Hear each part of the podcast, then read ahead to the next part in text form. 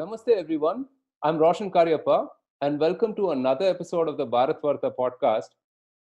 It's been a month uh, since Prime Minister Modi announced his vision of Atmanirbhar Bharat or self-reliant India in his speech on the COVID-19 related economic package. We've spoken on a previous podcast, uh, you know, questioning some of our assumptions of the globalized world that we live in post-COVID and how that will play out. Today's episode forms a rather large postscript to that conversation in light of all of these recent developments. Uh, to discuss this uh, really interesting topic, I have Aashish and Vatsa, uh, who've appeared on previous podcasts uh, uh, on the uh, Bharatvaarta podcast as well. hi, Aashish. Hi, Vatsa. Great to have you on the podcast. Hi, Carrie. Good to be back. Yeah. hi, Carrie. Good to be back. And hi to Ashu.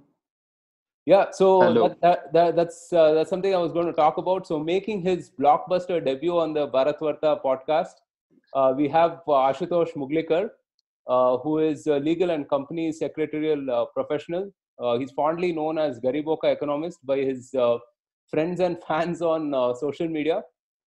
he has a way of, at least what I see is that he has a way of cutting through the clutter and getting to plain facts in a very simple and understandable way uh, he's also launching an interesting endeavor related to uh, Atmanirbhar uh, Bharat itself, and we'd love to talk uh, more about that in detail. Uh, welcome, Ashu. Thank you so much, uh, for inviting me. Hello to the other uh, guests, and hello to everyone who's listening. Yeah, so before we get started, you know, I mean, I just thought I'll put this out there. just got to know a while back that the actor uh, Sushant Singh Rajput uh, has committed suicide and he's tragically passed away. Uh, he was a damn fine actor, and uh, in fact, one of his latest movies, as we were discussing uh, before we started recording, uh, Chhichhore addressed the subject of mental health and so on. So, our condolences to his friends and family. also, another reminder to all of those who are listening to prioritize their mental wellness, especially in the times that we're living in right now. Um, what's uh, any favorite movies of Sushant's that uh, you'd like to talk about? Uh, there are a couple. I've not seen a lot of his movies. So I might have seen like three, but two particularly stand out. Uh, I like the way he portrayed uh, Byomkesh Bakshi. Yeah. Uh, brilliant, brilliant. Uh, very understated kind of acting, but uh, I, I really love that movie. Uh, the other one, obviously, as a, as a cricket fan, is uh, Dhoni. Uh, I think he did that movie really well, and you know, you almost felt like it was Dhoni was saying some of those dialogues, and you know, the mannerisms and everything he picked up. It, it yeah. was really nice. Yeah. So yeah, so sad news. Uh, yeah, and as you said, uh, people should focus on uh, you know their mental health. if they're going through depression, they should seek help. Yeah Ashu, you have an interesting anecdote about uh, Sushant as well, right? Yes. Uh, Carrie, I'm not a very big movie fan. I don't watch a lot of movies, uh, except, of course, when my wife forces me to go. Uh, but I have an interesting anecdote to share uh, about uh, Sushant Singh Rajput. A couple of years back, there was a huge flood uh, in Nagaland and in the most of the northeastern states. So during that time, uh, along with IIT Guwahati, I was coordinating some, uh, you know, support measures like providing rice, etc., uh, to those states. And randomly, I just got a call from an unknown number, and it was, and the person claimed that he was from Sushant Singh Rajput's team, and that uh, the actor wanted to talk to the CM of uh, Nagaland. Then you know, I was uh, taken aback. I mean, how did he get my number, etc. But you know, during during such times, you don't think much. So I contacted somebody in IIT who had the contact to the OSD, etc., to the CM. He gave me the number, and I just passed it on to uh, that particular phone number, and forgot about it.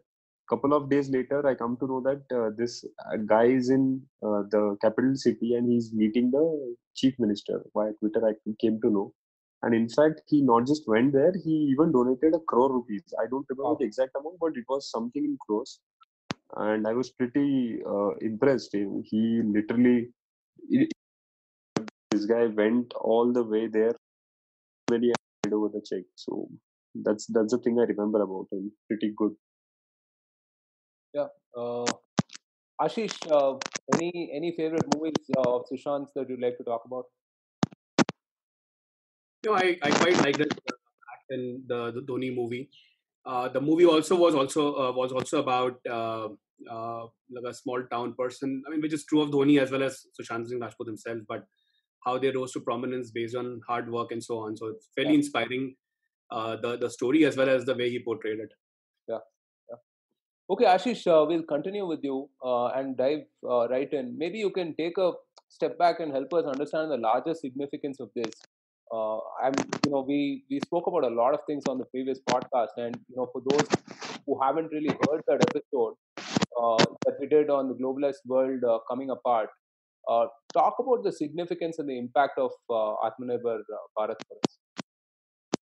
See, uh, Atmanirbhar uh, Bharat is essentially a vision to say how India will become self-reliant, although it is not about closing ourselves to the world.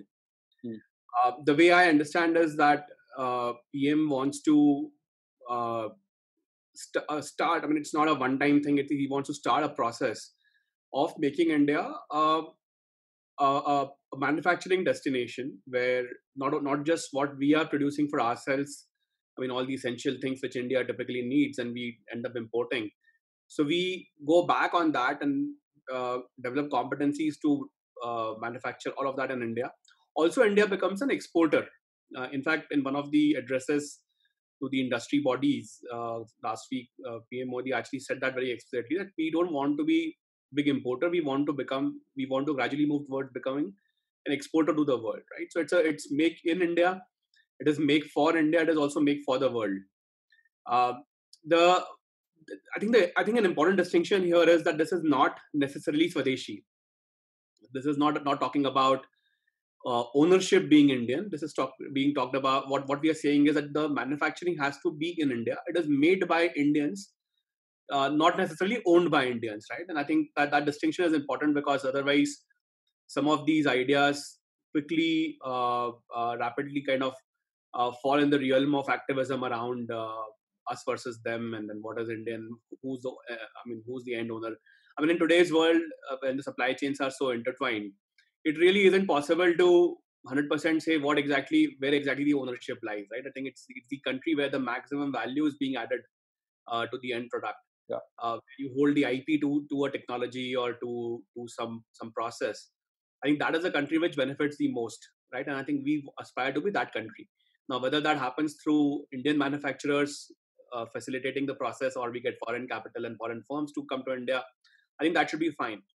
Uh, to me, uh, this is not about import substitution as much as it's about uh, us competing in the world to become the better exporter.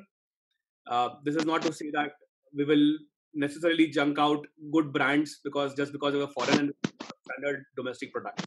So this is not about import substitution of the which then were um, then was the state policy.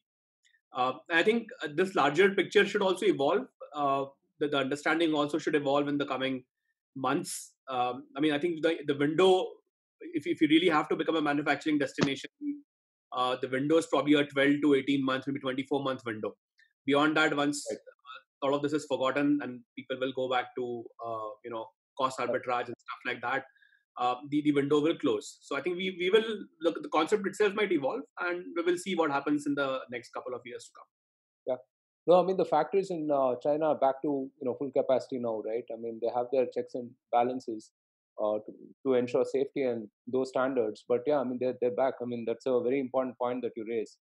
Uh, and in fact, I think Sanjeev Sanyal also articulated a similar position, saying that you know this is not about a return to ne- Nehruvian import substitution or you know he called it autarkic isolationism right uh, ashu we've seen swadeshi movements before and there is a sort of a tendency to kind of uh, get muddled in all of this right? I mean this one getting muddled in the uh, other movements as well. Uh, what are the strong differentiators that you notice with atmanirbhar uh, bharat itself? So before i before I uh, get on to the Atmanirbhar part, uh, I would like to speak a little bit about a Swadeshi movement and the initial reactions of commoners uh, you know after the prime minister made his speech. So many people got confused with Make in India and owned by Indians. Now, uh, explaining this to the commoners is a very, very important aspect because in today's world, like Aashish sir pointed out, you know, we have FIIs, we have, you know, ownerships uh, spanning various geographies. It is impossible to find a company that is purely, purely owned by Indians. We should rather be concentrating on companies that are making in India and uh, not necessarily owned by Indians. So initial push or initial reaction from the commoners was that you know let us ban these mobiles, there is that, is that. Even though those uh, mobile manufacturers or you know electronic uh, component manufacturers have their facilities here in its, India itself. So I think little bit of communication uh, from you know, India or the politicians etc. should have happened, and uh, that was unnecessary. And coming back to the Atmanirbhar part, I think uh, somewhere or the other we need to really, really start. Um, I would like to share a small, uh, you know, incident where uh, I personally saw ore getting exported from Konkan, Konkan region in Maharashtra, which goes all the way to China. Then it is processed, and the final or the semi-finished uh, goods come to India, and then again it is used. So why can't we value add uh, the same thing here in India itself? So what are the criteria on which a company decides or a you know manufacturer decides to export the uh, the raw material and import the finished goods? So those blockages, those uh, impediments or hurdles, if I may say so, need to be removed so that if you make in India, you will have the same cost of manufacturing and then you will be your goods your output will be competitive. So i think this is one of the important aspects of uh, achieving the goal of atmanirbhar bharat. Right. Uh, so i want to go to Vatsa uh, and you know talk about something that uh, ashu mentioned as well right nowhere do you see that sort of supply chain efficiency nothing is as beautiful or as seamless as it from the world that you come from which is the it and outsourcing business right uh, before the guys wake up on a Monday morning, they have a whole day's work at their desk, right? Yeah. So beautiful. Uh, and we've all benefited immensely from that uh, uh, uh from that industry and from that movement as well, right? Uh, how do you view this? You know, what does Atmanirbhar Bharat mean for someone like yourself? Uh, so I I kind of agree with Aashish on Atmanirbhar. the thing is, I, I would want to bring in so what's a podcast without a Taleb reference, right? Uh, so I see Atmanirbhar uh, as a way to make you know India more anti-fragile uh, from right. where we are right now. Uh, one thing we have seen is that uh, you know this whole distributed supply chain, they've they've had issues. Let's just put it that way. They've had issues uh, with whatever we've gone through in the in the last uh, you know few months uh, there are so internationalization of ideas science is good i would say so where you have you know those kind of things it's good but i think when we are talking about goods medicines uh, even some of the basic services that are to be used in a country they should be completely set up in a country and run in a country. Uh, in today's global uh, global financial world where you know all countries are intertwined banks are intertwined globally uh, it's difficult uh, to imagine you know complete 100% ownership in india but at least as far as the operations uh, and predictability of the way things run that should stay within the country i think that's more important uh, and that's what this whole pandemic has taught us I mean, one of the things that blew my mind as well was the fact that you know America could not make its own PPEs and stuff, right? And it's not like rocket science. I mean, uh, but it's just it's become so convoluted this whole uh, uh, process as such uh, of you know every tiny thing being outsourced to 40 different places. And as you mentioned, this is rightly a step in the direction of making us anti-fragile. Uh, Aashish, what are some of the key reforms uh, that you are hoping that will make this vision a more tangible and beneficial reality? So, uh, Gary, uh, if you see the announcements which have been made, there have been several uh, changes talked about in the agriculture sector, uh, in the in the way land and labor availability uh, is going to be there in the country between central and state governments. A lot of that has been worked out. Uh, new sectors have opened up for, let's say, space and some of the R and D activities. So there's a whole bunch of things which government has put in place right now my sense is that the real value or real difference will come in from two aspects. One is that the uh, the the inspector Raj type of setup which we have in India. It's not just about reforms. Uh, for, I mean, it's not just like you can you can't just suspend reforms for three years and then say things will improve after that, right? I think it's a mindset in which the country operates around how do we enforce our regulations. So the the urge to um, intervene in how companies work and then constant multi-layered bureaucracy between uh, cities, states, and, and, and, the, and the union government.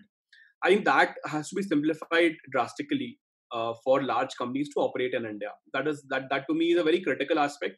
I mean, of course, states will do their own bit to do the near-term attracting of uh, investments, but for these investments to not go away from India, if something can come to India, it can also leave India, right? So I think what will we need is a more structural uh, change in the way the whole inspector Raj works. And uh, I'm saying that in the context of manufacturing, labor, land laws.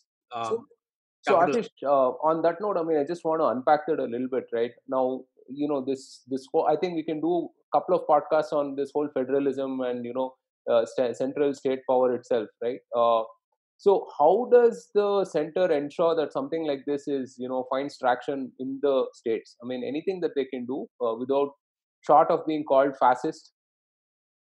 So, uh, see the, the, actually the pandemic. Uh, interestingly, interestingly, you mentioned that Carrie because the pandemic has also shown us the limits of federalism. Right, like it is very clear that the intent of a central system may not translate to action in the same uniformity across the states. I mean, you can create any law, but uh, a law, if it's implemented differently between, say, state one and state two, it kind of the purpose of uh, what makes India the nationally, uh, sorry, internationally attractive destination to invest in. So I think uh, there has to be also a debate, and that was actually my second point, which is that how do we look at the administrative part of it, right? So uh, let's say there has to be a debate on the concurrent lists, what states should be doing in enti- entirety versus what center should be doing in its entirety. Um, stuff like uh, judicial reforms, which is part of the general administration framework. Uh, I think contract enforcement is a weak area for us, uh, even in the end of uh, sorry ease of doing business ratings our rank has been in 160s, despite the fact that we have jumped uh, now to 77 uh, overall. But in, on that one parameter, I mean, the one parameter which is holding us back is the contract enforcement, the, the, the judicial reforms part, right? So I think some of that uh, has to come in at this stage. I mean, if it doesn't come in now, it will never come in because if, if you can't really leverage a good crisis, uh, the the the the chance that you will do it uh, spending political capital or or administrative capital is very very remote. Yeah. So uh, this is a time I think uh, the the the way government. So so it's it's not just the. So I'm not worried about the size of the government. I'm worried about the scope of the government here, right? So I mean, it, it's okay for government to spend more on let's say uh, uh, human capital issues or healthcare or education. So I'm not too worried about those aspects of governance. What I'm worried about is that uh, a junior tax inspector can send a notice to someone and demand uh, make a make a tax demand out of let's say a transaction happening on an M&A uh, uh, or an investment, an angel investment coming in. I think those are the aspects which have to be clarified and very rapidly. And secondly, the whole administrative reforms have to come in. Uh, I mean, it could be ju- uh, mainly judicial, could also be administrative in, a, in the sense of how the bureaucracy is structured in India. Right. So, Ashu, just uh, you know, continuing from what Aashish said, uh, how can this be like sort of a continuing uh, uh, endeavor you know this atmanirbhar bharat itself? The way i look at it it's not a single policy and that that was ashish's point as well that it's not a single policy or reform.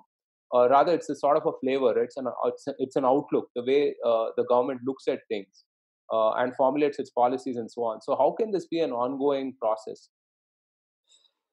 uh, what this government has displayed in the past is uh, for all the faults that they have uh, the good part is that they are quick to learn from their mistakes and implement policies although uh, the the side thing is that you know it leads to a lot of uh, uh, rules too many rules or too many amendments etc going ahead to continue the momentum, I think the central government needs to work with the states as well.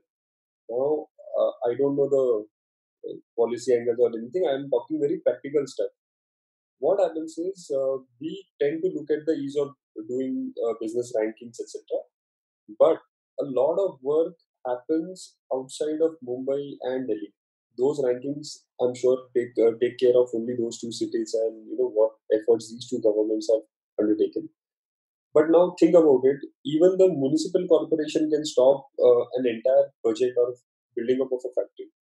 Any random guy can just walk in and issue a notice saying that this pipe is not there. You know, this, there is an issue here, and here is a show cause notice. And he can actually give a show cause notice to a billion dollar enterprise. Uh, if you guys remember, uh, I think it was Delhi government which had sent a notice to Uber CEO or you know, CEO of a very big multinational company. Now he's not going to come uh, and attend this, but but it is going to leave a very bad taste uh, for him. So ongoing to continue the momentum, I think the discretionary powers of these uh, officers need to be curtailed, and and and there has to be a surety that okay, this is the law, this is the compliance, and if I don't comply, this is the penalty. So nowhere discretion should come and little bit of objectivity in the laws will be appreciated and subjective interpretations etc etc those need to be removed. Not just by the central government but they need to work with the state governments as well and even the local bodies. All three have to be in sync.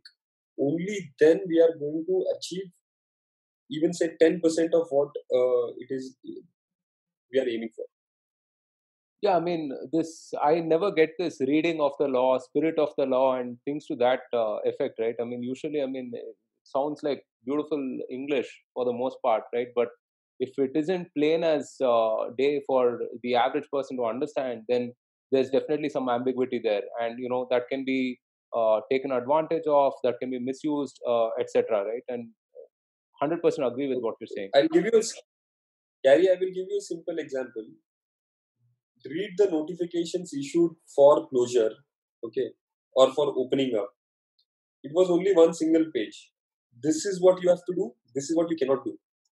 And look at the amount of confusion that one single page has created. You know, in many instances, we have seen people don't know, Are, is it allowed, is it not allowed? Now, can't they just simply draft a normal letter? If they can do it with, you know, at that level, imagine uh, on complicated matters. Right. As a corporate legal consultant, I'm telling you, uh, okay, I get paid for doing all these things uh, because of the complexity. Yeah, you should be complaining. Yeah, but then still, look at the overall picture. I would really appreciate if things are simple. Yeah, absolutely. So, what's a in listening to all of this? You must feel little alienated because you're wondering, like, when the hell did I deal with so much of red tape ever in my life, right? uh, running those uh, IT businesses and whatnot. Uh, you know, I mean, we've spoken about opportunities for tech in this post-COVID world and so on, right? Uh, what are some things that you know other industries can learn from uh, tech and learn to operate and sort of mimic that behavior and you know in in the scope of Atmanirbhar Bharat itself? There, there is a few things here. Okay, uh, one is uh, we also deal with yeah some sort of regulation barriers and so on but it's mostly international it's it's not local right? Stuff like visas not being issued h1 suspended so on. And uh, we we deal with it differently uh, yeah in in the sense that you try to move work to india and so on hire locally.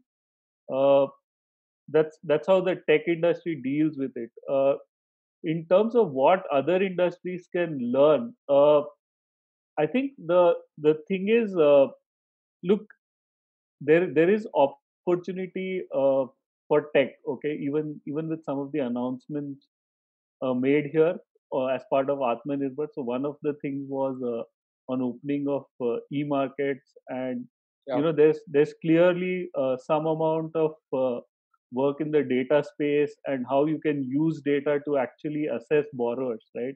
That's something that that can actually happen a lot more uh, with with one of the things the government is trying to do is uh, uh, like allow more people to get access to credit right uh, as part of this. And one of the challenges in giving out loans is you don't know enough about the borrower. And that's where some that's one place where tech can come in uh, in in terms of what other industries can learn uh, there is also this aspect where uh, we try to stay in touch with what's uh, what are like the best practices around the world uh, in terms of technology processes and so on and try to incorporate it in a in a setup that is completely unique to india right? So the whole outsourcing model the way it operates it didn't exist earlier we've literally created that global delivery model and now we are making innovation work in that same model.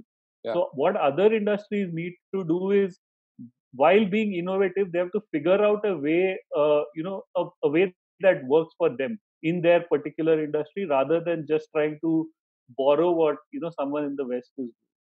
Right.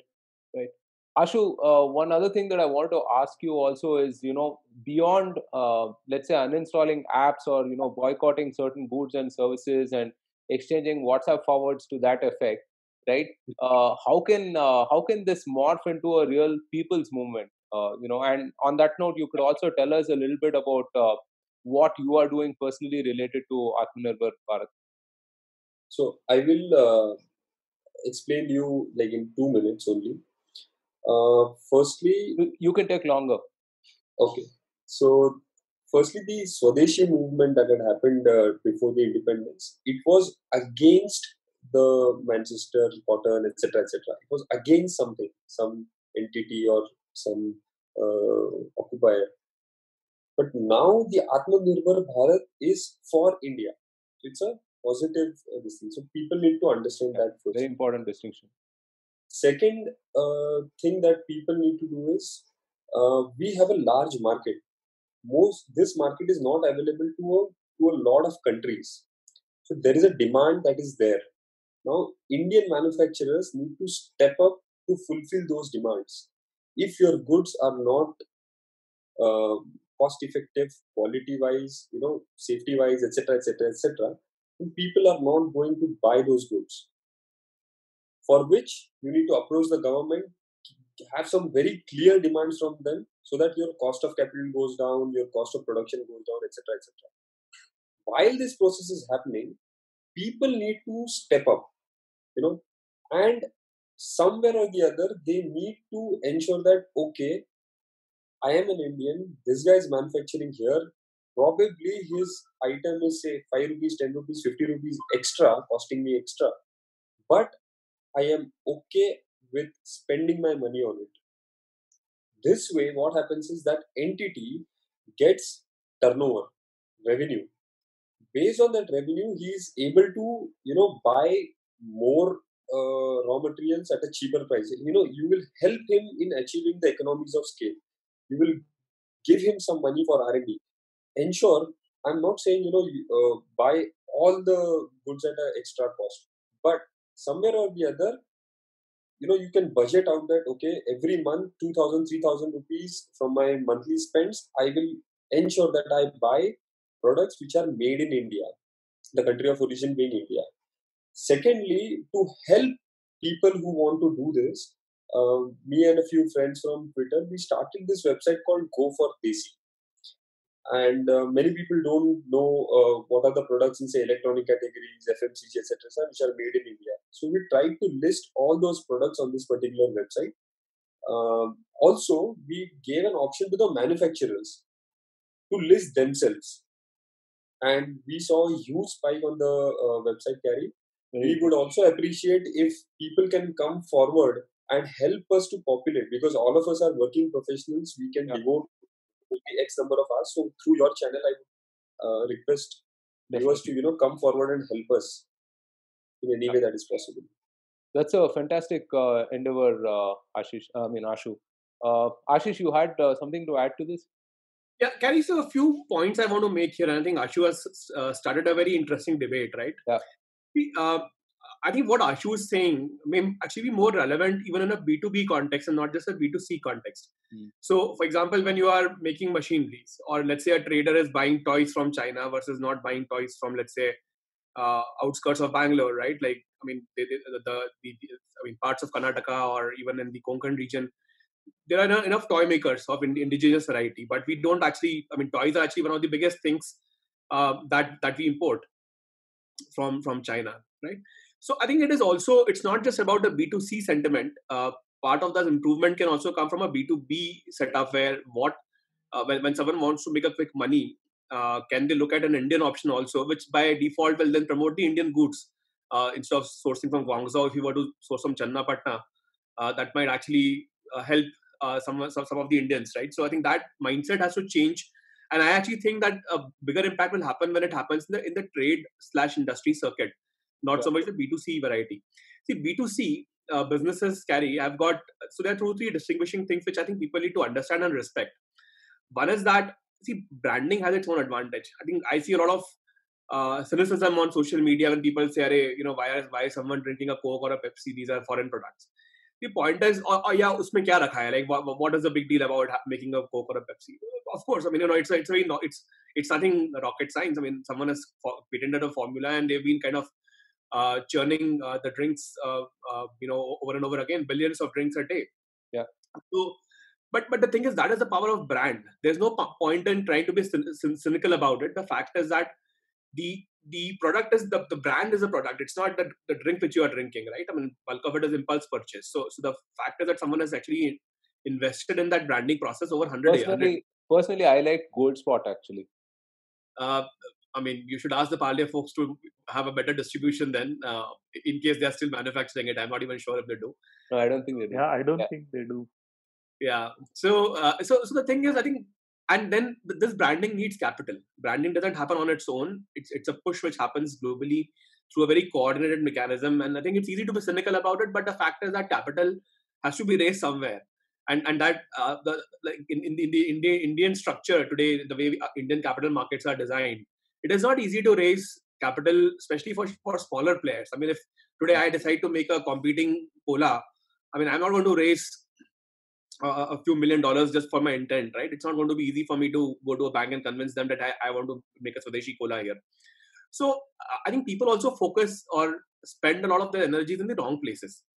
Uh, it's the, the the real gain from Atmanirbhar Bharat will happen when the quality of our engineering, R and D, the scientific mindset. I think a lot of those things need to change, and you also need to respect the quality of business. Swadeshi need not mean even Swadeshi. I mean, forget Indian, but even Swadeshi need not mean cheap. I mean, the Indian economy will prosper when we make super premium products. Uh, the, the, the challenge in, in, in, India is everything is, is talked about affordability. Uh, no business can run like that, right? I mean, the factors and margins are important. People right. businesses want to preserve margins, and I think that mindset shift at a retail level has to happen. That you have to pay for goods and services the right premium that, that you're consuming, uh, only then you will be able to see global brands coming out of India. So I think it's it's also a, mindset change on the consumer side. Uh, hence, too, while, while, I mean I know what Ashu is doing is a f- fabulous job of uh, disseminating information. I personally feel that the change can be driven better in a B2B context rather than a B2C context. Yeah, I mean, uh, I could not agree more with everything that you've just said. Uh, right, uh, and we're talking also in in a time when you know Jio has gone about this whole juggernaut of raising, you know, a ton of cash, right? Uh, that's another thing I want to talk to you about, uh, Aashish, which is the whole uh, India has so many consumers uh, angle to the whole thing, right? And I think Harsh uh, Harsh Gupta, our, our, friend, mentioned on a previous podcast as well uh, that that could actually be used as a leverage for things like you know you know foreign policy or economic policy and so on and so forth right? Uh, because that is powerful. I mean, you know, billion plus uh, people. Uh, how can India kind of leverage that, and how does that tie in with you know everything that we've just spoken about? No, absolutely. I think uh, we have discussed this point on a couple of podcasts. Yeah. India has a monopoly power here. We have a market which is big enough for any large company to succeed just on the strength of this one market. The challenge is that the expectations uh, see indian market also behaves in a certain way right? So for you can get a car brand but unless you you know how to market it or how to create roadside assistance etc the brand will not sell irrespective of how big you are globally. So there are market nuances which also the companies need to understand and i think some of them do and some of them fail. But the fact is that the uh, there is a series of companies let's say from japan from south korea uh, some, I mean, in some cases from Europe and US as well, which have succeeded uh, to to crack that code in terms of what works in India. I think the uh, at a larger level, I think India also needs to be aware of uh, what is the right type of capital to attract uh, and what is the right alliances to make uh, in, globally, right? Which countries to rely on? I think these countries that I, I just named, I mean, US, some uh, some company countries like France, Germany, uh, Japan, South Korea, and Australia. I think that, that that's a good alliance which can also create a foreign policy le- leverage overall because right. these countries are either G7 or they're part of the Security Council. Uh, they have big industries already in India or they understand the Indian market, right? So I think that that larger view has to come in uh, at, at, a union government level, definitely. And I think it is obviously it is being talked about. Uh, you know, even Britain took a uh, uh, Britain made a suggestion that there should be a D10 grouping, which should add three countries to the G7 bloc to make it a union of democracies, etc. So I think some of that thinking is happening at various levels. Right. Uh, what is not possibly, I mean, what what needs to be, uh, uh, I mean, what need what will make this successful is to have these firms when they come to India, they need to have reasonable operating uh, leverage and operational freedom in hmm. terms of how they structure their operations, and people not cribbing about the foreign capital aspect. I think that is that will certainly drive the change. Yeah, no, I mean the point that you made earlier, right? Considering that uh, uh, uh, the value getting consumed, where the highest amount of value is generated and consumed, it can it can be distributed, and you know, as as long as it makes sense on balance, I think we should be fine with that, right? Uh, okay, I mean we've spoken about a variety of things associated with this. Um, I want to sort of end the podcast on an optimistic note, as we always try to do, uh, right? And just go around the table and ask you guys uh, what are three things you hope will happen as a result of this that you're really optimistic about? We can perhaps begin with uh, you, Ashu.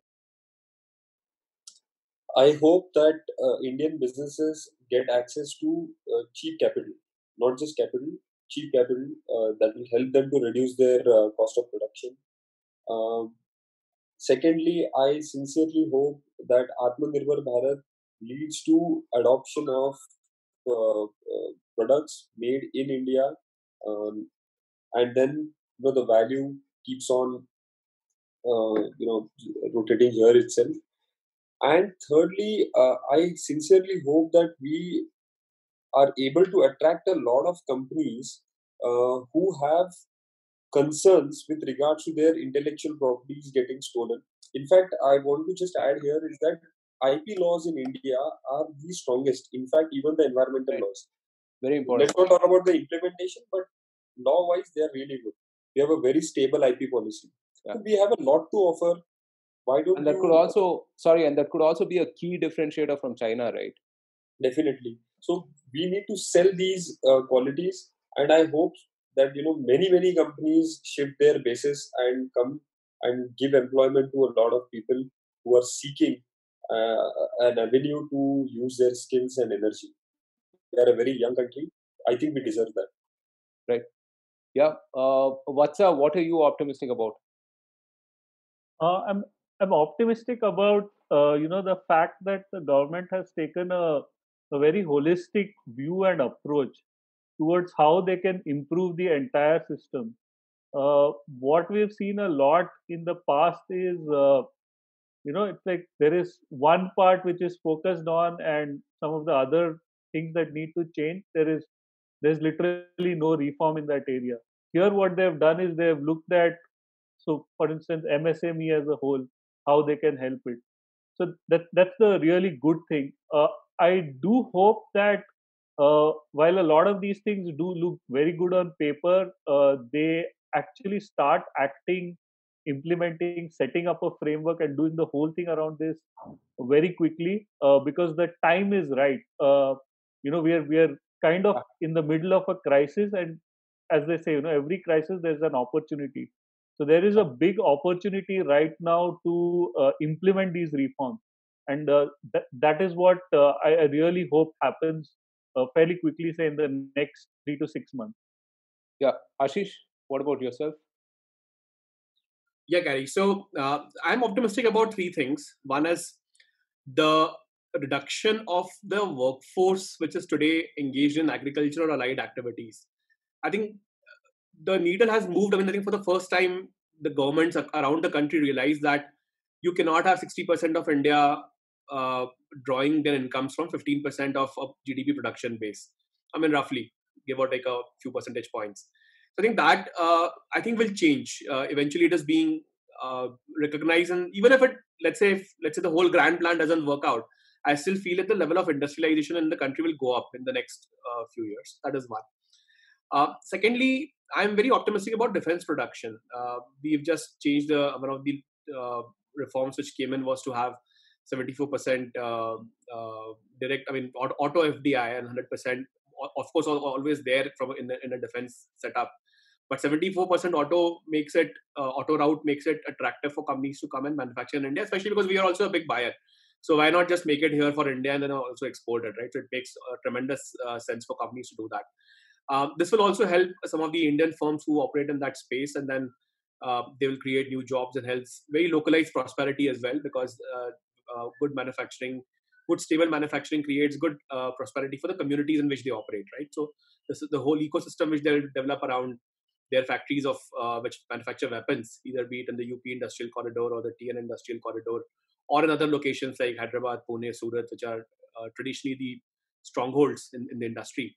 Um, I feel this uh, this could be a huge opportunity in the uh, coming times, and I'm quite optimistic about that. The third thing, which uh, I would want to be optimistic, but I'm I'm cautious about it right now, is that the whole human capital chain, which will enable this transformation, I think that uh, has to be re- redesigned, rethought of, reimagined. Um, more focus on R&D, more focus on apprenticeship, uh, job uh, education which uh, has got the uh, uh, has got focus on skills development. Uh, and to be done for all i mean it's not about it has to be done from a much more elementary school level right? I think that level of human capital shift which is which is very oriented towards r&d stem I think these are important things which need to happen. I, I said it's this is more of a wish rather than a uh, point of optimism. But right. hopefully, uh, the the backward integration of the of, of, the of the entire chain of uh, changes will happen at some point. Yeah. No, I personally am most uh, excited about you know how the startup ecosystem itself is going to mature. Uh, right. Just last week, I mean, there was this phenomenal story of uh, Postman, which raised about 150 million at a two billion dollar valuation uh, and the number that people uh, should be excited about is the fact that they have 10 million developer users. Uh, just for perspective, GitHub, which is a Microsoft company, has about 40 million uh, uh, developer users and got to that number in twice the amount of time, right? Uh, so the the fact that you know we're able to build these quality products for the world um, out of Bangalore, out of you know Delhi, Bombay, and all of these other places, is also like you know coming full circle right? Because even up until like four five years back there was always this perennial debate of hey i mean we we have all of these services it services uh, you know can we really build a product company out of india? And you know what about ip creation and so on so so uh, so forth. But that has comfortably been laid to rest and uh, considering that uh, i think a whole lot of venture money will will be coming in as well. Uh, the possibilities uh, Qyron uh, you know in the lens of you know build for india build in india uh, is uh, phenomenal is uh, really really phenomenal. So yeah on that uh, super optimistic note uh, uh, we'd like to end the podcast here. Thank you so much you guys for joining what's up Aashish ashu. It's it was a really insightful conversation and i'm sure you know you've given our listeners plenty to think about uh, thanks everyone who tuned in to listen. Uh, this podcast uh, will be live on all popular platforms like Anchor.fm, Spotify, Apple, Google Podcasts, uh, of course, YouTube, and a bunch of others. Uh, do listen, subscribe, and share with your friends and family. until next time, please stay safe and Jai Hind.